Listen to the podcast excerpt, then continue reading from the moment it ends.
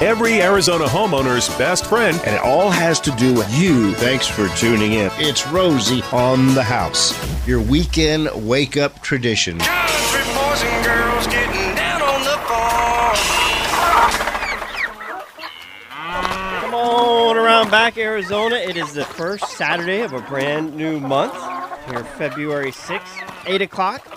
Rosie on the house means we are talking farm fresh. We have Arizona's Farm Bureau spokeswoman Julie Murphy joining us in studio to talk about the $23 billion industry right here in our own backyard that helps uh, feed and fuel uh, our hearts, our souls, and our economy. And we uh, take this time to try and find a local commodity that is coming out of our farms and ranches so that you know when you're out doing your grocery shopping what brands to look for, uh, where to shop, or how to order direct from uh, your local farm. And you always have a, A guest. a commodity. Yes, A, it's- commodity and a guest that grows it. yes, uh, today it's pistachios. I tell you, with an introduction like that that you guys put together, I don't even need coffee to wake up. I'm on the farm.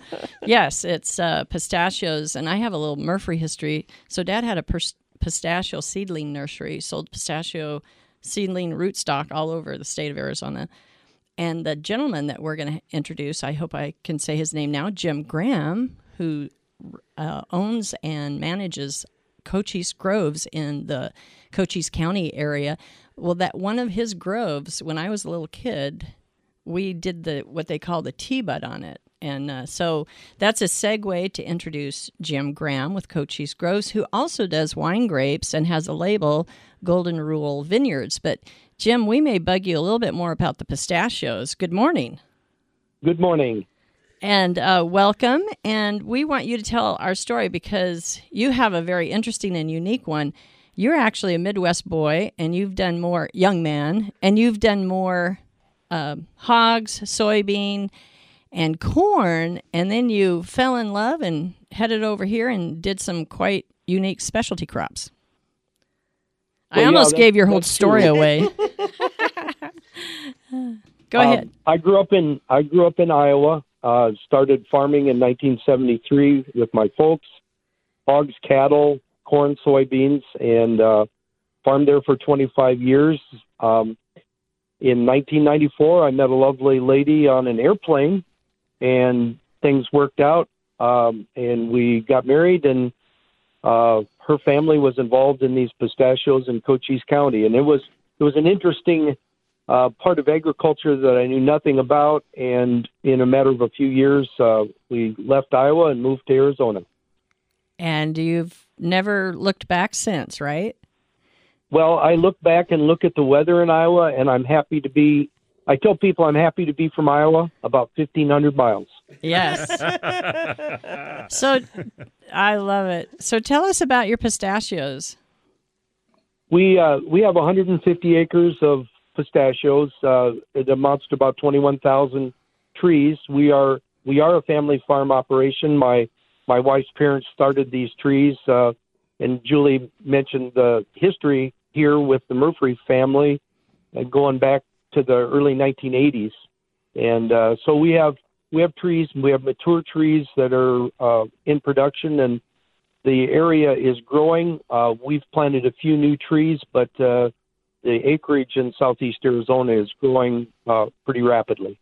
Now, do I understand that right, Julie? Your dad provided the root stock for the trees that Jim now manages? Right. Yeah. What they have in Iran, uh, they've got trees that are well over 100 years old, is what I've been told. So they have a, but you always want to be um, adding to and improving. And so I'm sure you've probably done a lot of replacement trees in your orchard, Jim.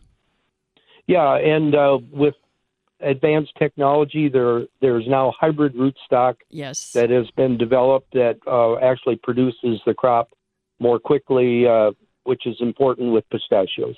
Yes, the technology improvements on the breeds and stuff like that are much better than when we were going through those fields and doing those T-buds. Now, before we get everyone listening excited about pistachios, if you're new to Arizona or you don't know the geography of it, where Jim is located is in southern Arizona, which is actually much higher in elevation Yes. than Phoenix, Tucson, and uh, Casa Grande, where the majority of our listening audience is. And pistachios we don't get enough chill hours to really get a good pr- produce. So don't don't get excited. You're gonna be able to run out there and plant your own. And if you're high up in Flagstaff, listening on uh, our affiliate calf affiliate affiliate up there, that's too cold. right. Yeah, they are. They have to be in the just exactly right place, and Cochise County is that place. It's amazing some of the agriculture that they have there. We have a lot of specialty crops there. We've got bonito beans. So, um, and Jim, it's been perfect, perfect for your family, and you even added to that to have a mix of crops, the wine grapes. Yeah, the uh, the Sulphur Springs Valley here now uh, produces over 80% of the wine grapes that are grown in Arizona. We there are other wine regions in the state, but much of the crop that is made into wine in Arizona comes from a area about uh, 30 miles around Willcox. And you were telling us just before the show started, one of the reasons was to have that diversity. And what what is it with the pistachios that caused you to say, okay, I also need to be doing wine grapes? Well, the interesting thing that I had no idea about pistachios before I got involved is they're an alternate bearing crop, and I've come to learn that many fruit crops uh, do this, where they have a big crop one year, a smaller crop the next year. With pistachios, the fruit grows on year-old wood, so you actually grow the fruit bud the year before it produces fruit. So a year where you have a lot of fruit, you don't get many new fruit buds because the energy is going into the fruit uh, in a year where you don't have much fruit, it grows a lot of fruit buds, and you start getting into an alternate bearing swing with the crop production, even though you have to take care of the crop every year. So we're always, we always say we're taking care of next year's crop this year. that makes sense. Well, tell us. So, isn't it California and Arizona are the top two producing states when it comes to pistachios? Give us some insights on that. Yeah, we uh, in our Arizona industry, we like to brag that we're the second largest pistachio producing state in the United States. Uh, California is the biggest. They produce 98%. We produce 1.5%. we are number two. But you are number two, darn it. Yep, and yep. with some of the new acreage that's coming in, is it not true that down in Cochise they're growing more or pistachio and pecan orchards? there there is some expansion going on here uh, again, and you've you've touched on it. Uh, pistachios are very climate sensitive, so there are only certain parts in the whole world where you can grow pistachios. Uh, we're fortunate here that we have a climate that very closely duplicates where the pistachios are native in uh, Middle Eastern countries like Iran. Um, Cochise County is the biggest producer. Actually, Cochise and Graham County, there are some uh, large acreages in our Sulphur Springs Valley, in Graham County as well. And we also understand that there's some plantings uh, being established in the Kingman area. So we may spread the whole Arizona industry uh, in a wider area. And uh, and we'll get more into that probably in the next segment. But you know they are a healthy nut, and there's a lot you can do with them in recipes and cooking. But why do you think I mean, what was the vision for some so many decades ago to start pistachios in Arizona? Well, um, for years, people have enjoyed pistachios. In fact, I'm not a biblical scholar, but if you look in Genesis 43:11, it mentions pistachios. So it, it goes back a long time, and people have enjoyed pistachios for thousands of years. Uh, U.S. agriculture is always looking for something new, uh, you know, and the the nut crops are, you know, grew very quickly in uh, California, in the Central Valley. Uh, pistachios were a late comer. The first commercial crop of pistachios was only considered to have been grown in 1976. So we're we're talking less than 50 years that pistachios have been commercially produced in the U.S. That's amazing. I, it's it gave me my summer jobs on the farm because if I wasn't chopping, this was before BT cotton. If I wasn't chopping weeds in the cotton field during the summer, I was trimming trees in one of the pistachio orchards in Maricopa. Now, those unfortunately orchards are gone because of development, but it gave me my summer job, and I always felt like I had a little bit of pocket money. mom and dad started me early. Well, Jim, so you've got the wine grapes, you've got the pistachios. Uh, any new and next adventures for farming? I always say that Jim can grow just about anything. You proved it in the Midwest, and now you're out here in Arizona proving it. Well, you're being very kind. I'm I'm not sure I'm a great farmer, but I've been at it longer than most people. This is my 49th year uh, in farming, and I hope to make it to 50. Awesome. That's always the hope. One more Yes. good year. yes. Now, I'm reading the Farm Bureau uh, at fillyourplate.org uh, website that the Arizona Farm Bureau puts together to help you when you're not tuned in on Saturdays. If you're looking for local farm products, you can use that website. And you have an article on there about pistachios, and there's fun facts. Number six, it says pistachio is the only nut that is green. Fun fact number seven pistachio technically is a seed, not a nut. Yeah. So, Jim, we need a fact checker. Do you agree with? do you agree with those facts on Fill Your Plate? That that is correct. Uh, pistachios are actually uh, uh, called a they're a drupe, D R U P E. They're they are a seed. Uh, if we planted that seed, it would grow into a tree. Uh, but it's not technically a nut. It is a drupe.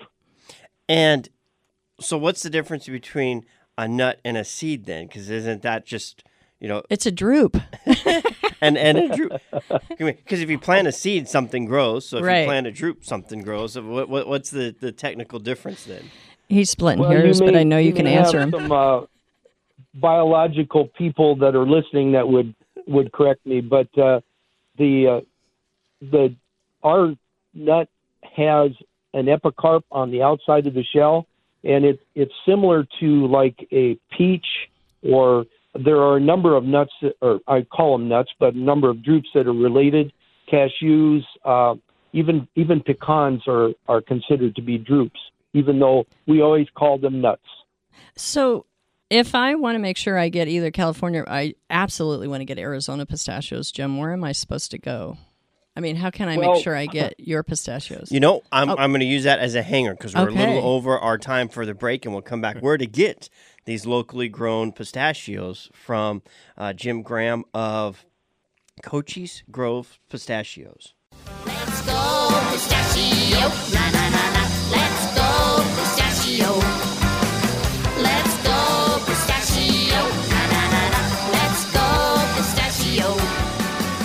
Everyone that was curious, uh, uh, BibleGateway.com, Genesis 43:11 says, "Then their father Israel uh, said to them, If it must be, then do this: put some of the best products of the land in your bag and take them down." Pop-up ad to the man as a gift: a little balm, a little honey, some spice and myrrh, some pistachio nuts and almonds. Is that not cool? So we're gonna have to go back to the New International Version and say it's a droop, guys. It's we a got to droop. fact check the, the NVI version here. So when I bake a droop pie, I can give it to the neighbors and they'll yes, know what it is. Yeah, Uh, yeah, they'll All know right. what it is. After today's show, they will know what it is. Well, Jim. So to my last question before we had to go to break, tell us um, how I can make sure that I get Arizona pistachios. Well, um, the thing that I probably need to make clear is almost all of the Arizona crop is premium crop and it gets exported primarily to Asia and European countries. So I have to show up at your farm. we uh, we can do uh, we do have a small retail business that we run through our uh, Golden Rule Vineyards website. Uh, there are there are two processors here that we use locally. One is called Summit Nut Company here in Cochise. The other is A&P Growers over at Bowie, Arizona, uh, and they also can sell product. And I would recommend that you uh, possibly consider contacting Summit Nut Company or A&P Growers or Cochise Groves Pistachios on the Golden Rule Vineyards website. Awesome. And you know, that's so important because the USDA states that pistachios have more than 30 different vitamins, minerals, and that's an phytonutrients. So we need to be eating more pistachios, and it's such a wonderful snack. I, it's like one of my favorite nuts, and I know I'm par- partial because I grew up in pista- I literally grew up in pistachio orchards, but uh, pe- pecans um, are also an, a wonderful nut, and we have a wonderful family um, that's growing the pecans here. Actually, several, and um, so it's a very healthy nut. And I love what you said earlier, Jim, that Arizona is the second leading pistachio producing state in the United States, even though it's only about one and a half percent of the total. California's bringing in the rest of it. So, um, We're talk- coming. We're coming on strong. Yes, we're coming on strong. So we're going to keep talking about pistachios, but let's segue a little bit to your wine. And actually, it's been a, a perfect pairing. I use that on purpose because one of your favorite customers, he comes out on a regular basis. I'm going blank on his name, but Jim, you may remember. Young man, he's a iTech or technology guy, but he also uh, went through all the courses to get his. Um, and I know I'm going to say it wrong. I need Jennifer here to tell me the right word, and all my wine people are going to get after me. But a sommelier, did I? Sommelier. Yeah, sommelier. Sommelier. And he goes to your tasting room on the farm, oh, I I bet quarterly, and he talks about how wonderfully the pistachio nut pairs with your Golden Rule Vineyard wine. So talk about that a little bit. Well, um, we uh, and I remember you had quite a visit with the gentleman at our tasting room here at our farm. Uh, so I, I remember that incident uh, when when he uh, when we we've tried to provide pistachios, and unfortunately with COVID right now, we uh, we don't serve our pistachios for free like we used to, but people can buy them and taste wine with it. But being able to we sell the pistachios in shell, and people have to open up the nut and uh, eat it, and then take a sip of wine, and uh, it helps uh, spread out your consumption of pistachios and wine, and it just makes for a, a, a better social uh, interaction. And anybody that complains about having to crack the nut to get to a pistachio didn't grow up eating crawfish. You- You're, you're very used to spending a lot of time on a little shelf for a little tiny piece of meat or nut. That's You know what my dad said? He's he said he insists that you can survive on just beer and pistachios because of all the nutrients in them. I said, Dad, the beer, seriously? He said, Yeah. so can survive and quality of life are two different things. Can survive and quality of life. But uh, it was interesting to hear this young man speak because because he was just emphasizing how wonderful the taste of the pistachio nut and how well it paired with uh, Jim's wine. All of our Arizona wine, actually. But Jim, tell us some of your the, some of the bottled wines that you have.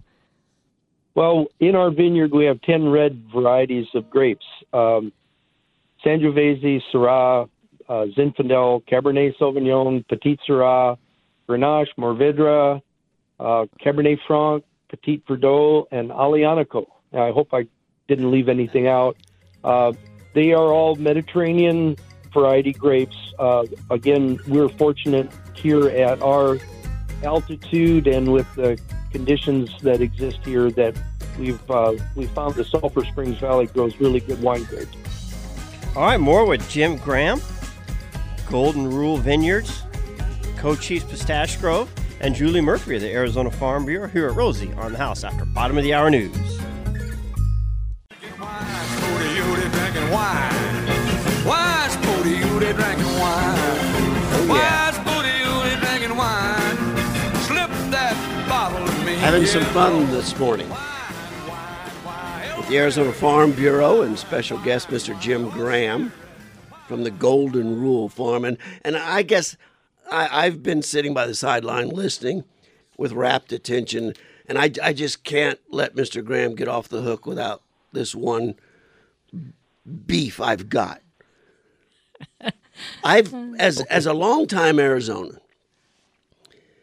I've been hiking southern Arizona since the 60s, right along the border, all through the, uh, all around Mount Wrightson and Elgin and Patagonia's, Huachucas, Cochise. I mean, I love that country. And used to be in the old days, you could be stinky and dirty and bleeding from a, a hike through cat claw and mesquite and go to a motel and any motel in southern Arizona, you get a room for 19 bucks. Then the Callaghans planted the first grape vineyard down there, and y'all started branding yourself as wine country. And they're in room south of Tucson you can get for under a hundred bucks. this is true. now it's wine country. And I say that tongue in cheek. I love Cochise and Santa Cruz County, one of my favorite areas of the whole state. And I don't care what they charge, I'm going to keep coming. And we are excited about the economic contribution that our wine grape growers, for sure, and then those that make the wine. It's amazing.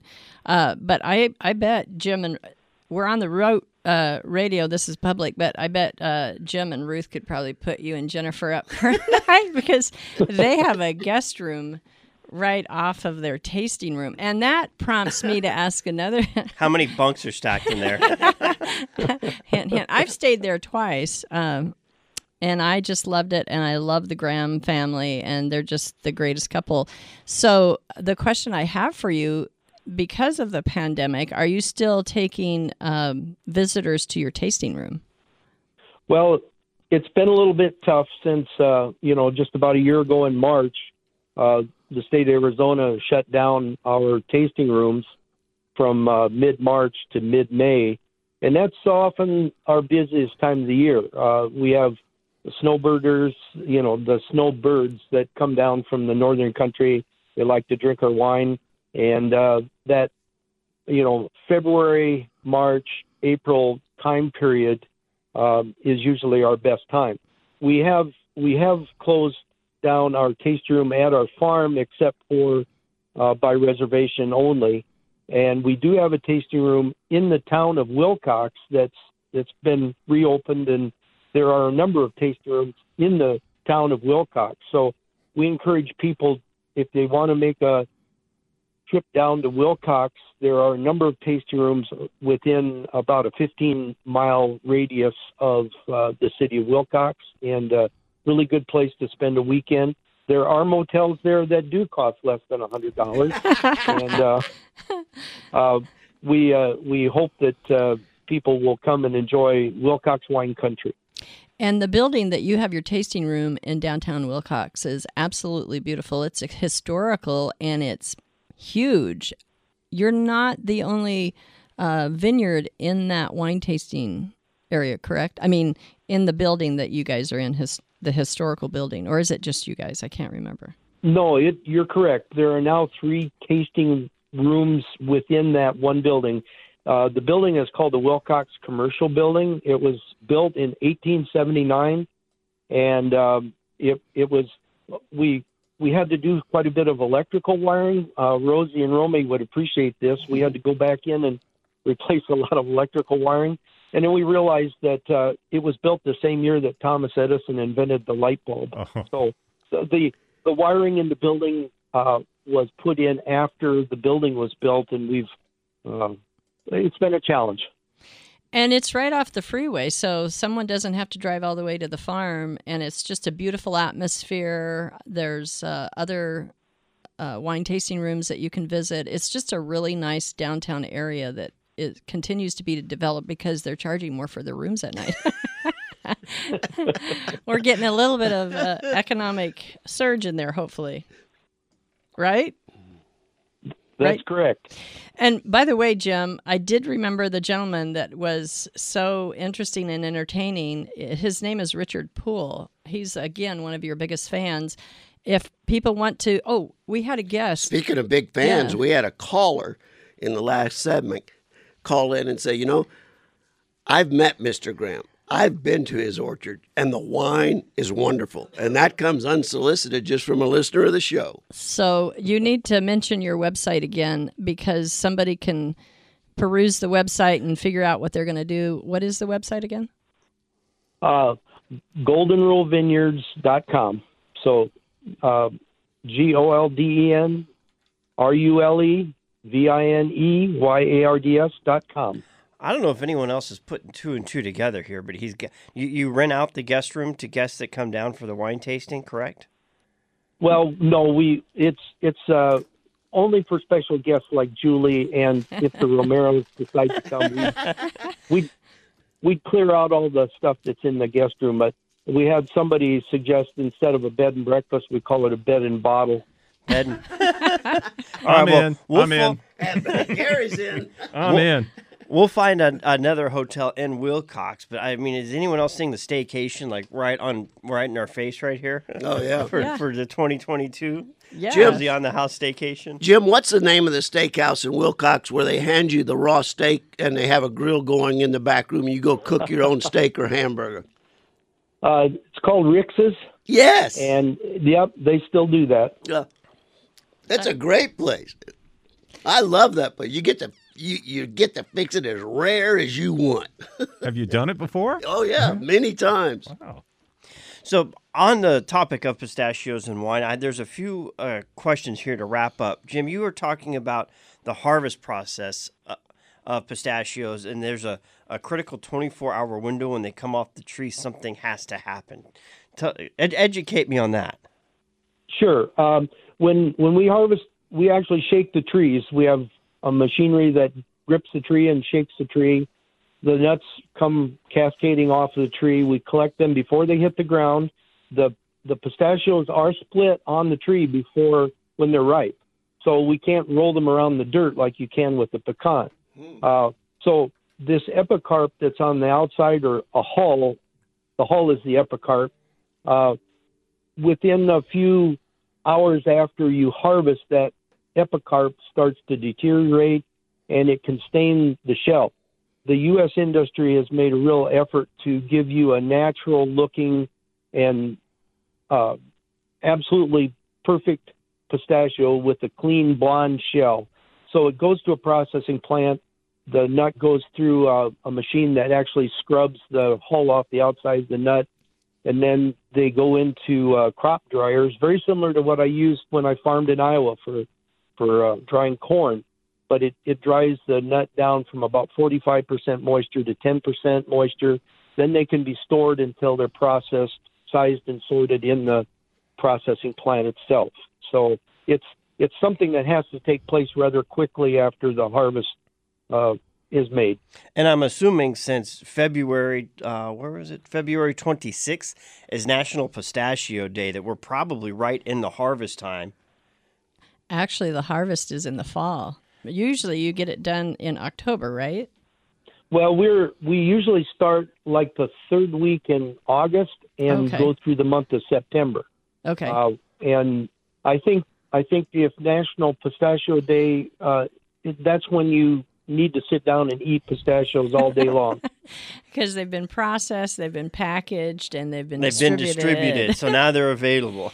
And you know, it's interesting, Jim, in the this whole effort by the pistachio inter- industry to have a real natural looking nut. Because I remember the days when a lot of times they did the red dye, and maybe it was because the epicarp outs over the harder shell would maybe stain it. Was that one of the reasons that that red dye was used often for That is- pistachio? yeah, that's ab- absolutely correct. Uh, and a lot of us grew up. Well, we didn't have very many pistachios in Iowa, but with as we were younger, we remember the red pistachios, and that was dye that was put on simply to cover up the blemishes on the shell. Um, and you don't see red pistachios anymore, and if you do, it probably means that they may be imported from the Middle East, where they don't have as uh, advanced uh, processing capabilities as we do in the U.S. Yeah.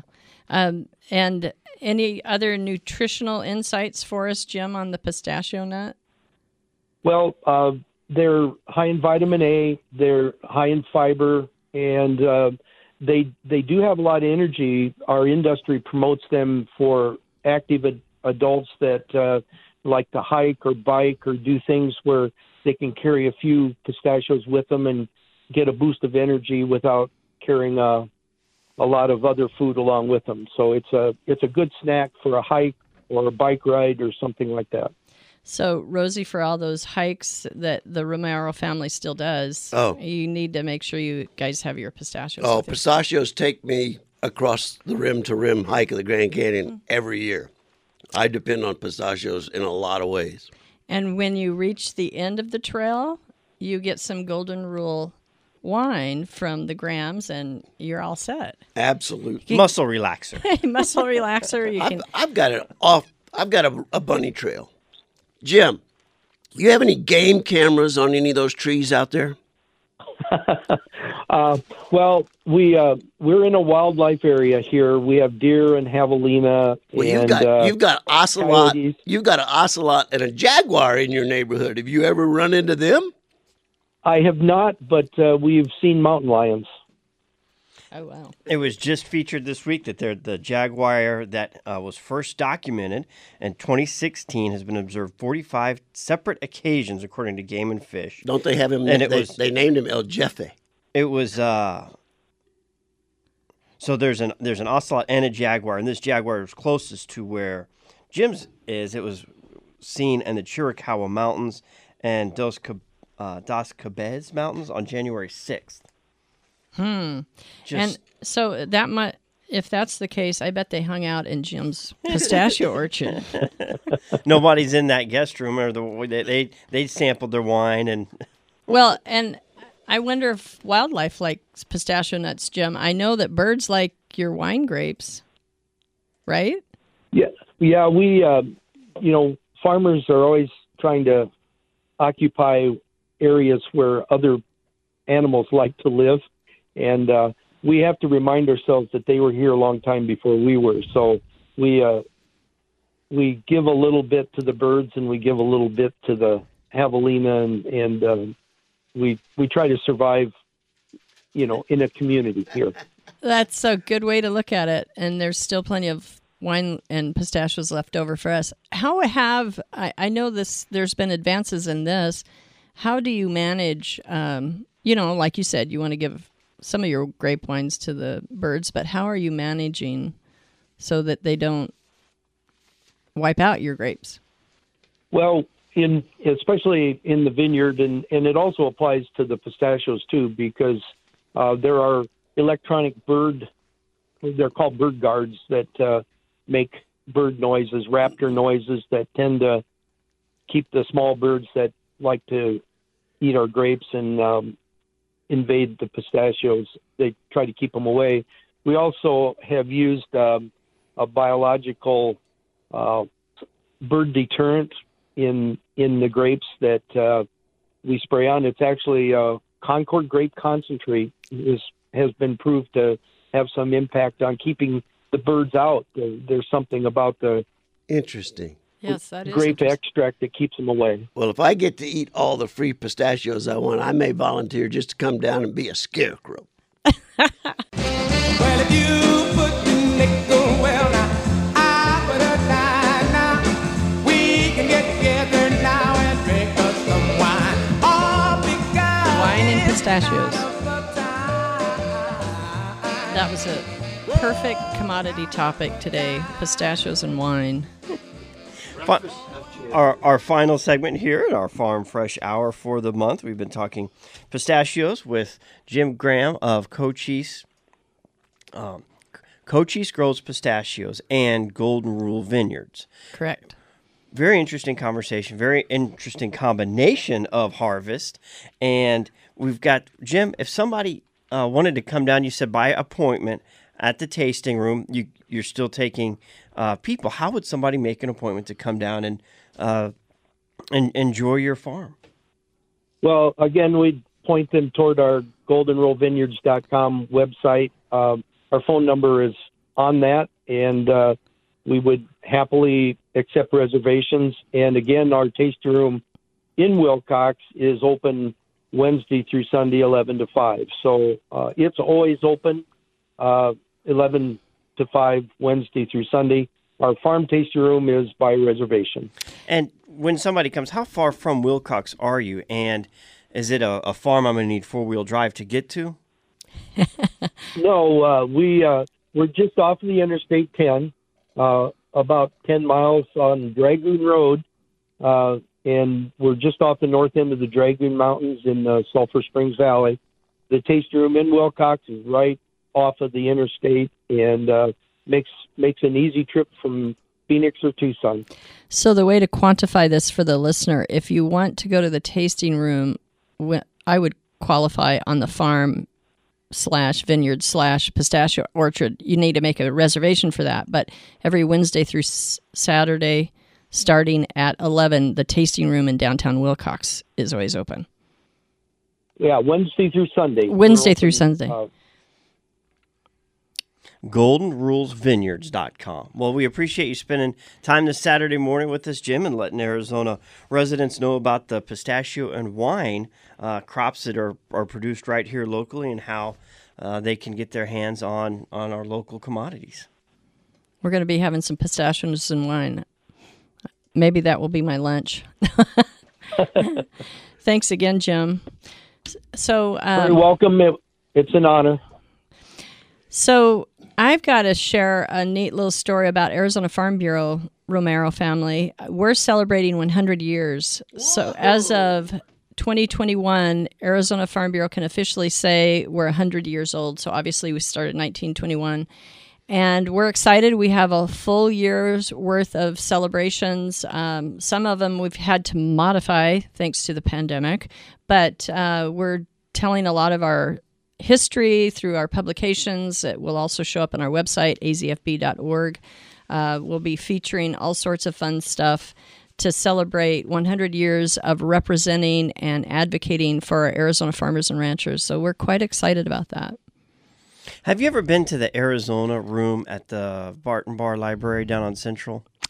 We actually did a lot of our research there. My I was going to say, yeah. if you haven't, they've got Yes. old Farm Bureau stuff there Right. from the 40s. My uh, historian uh, did that, and uh, Fred uh, Anderson. Thanks for asking that because we can give him some props. We spent over two years working on some of the history because we had some, but we wanted, we felt like the library would be the place to go. So he frequented that quite often, and it was really fun. So the history book is complete. Now we're not selling it to the public. We only uh, published about 400 for our ag leaders. We have about 350 ag leaders if you count all of our ag leaders from the 14 active counties here in the state of Arizona. Yes, we have 15 counties, but there's 14 active Farm Bureau counties. We wanted to make sure our um, county leaders got a copy and share plan to share it with some others. But the way we're going to share it with the public in general is constant stories throughout the year and celebrations, fun stuff like that. And you can sign up to become a Farm Bureau member for a homeowner. It's what sixty bucks a year, Yep. and there's a lot of uh, you know buying power that you get through that. A different, Yes. you know, Sanderson Ford is a big partner. Um, Yeah, Sanderson Ford, uh, Harkins Theater. In fact, uh, we have about 25 statewide uh, benefits, but then we have a lot of regional benefits. So if you are a member from like Cochise County, because that's the county that we kind of planted ourselves in today because of the pistachios and the wine grapes, um, you would only have to pay $59 a year. So it's really worth it. And then a lot of people that join do it because they want to support our farmers and ranchers. All the programming that we do, is in support, whether that's our advocacy area, our communications, or our ag education. We go into the classrooms, teach kids about Arizona agriculture specifically, because we have a unique agriculture history.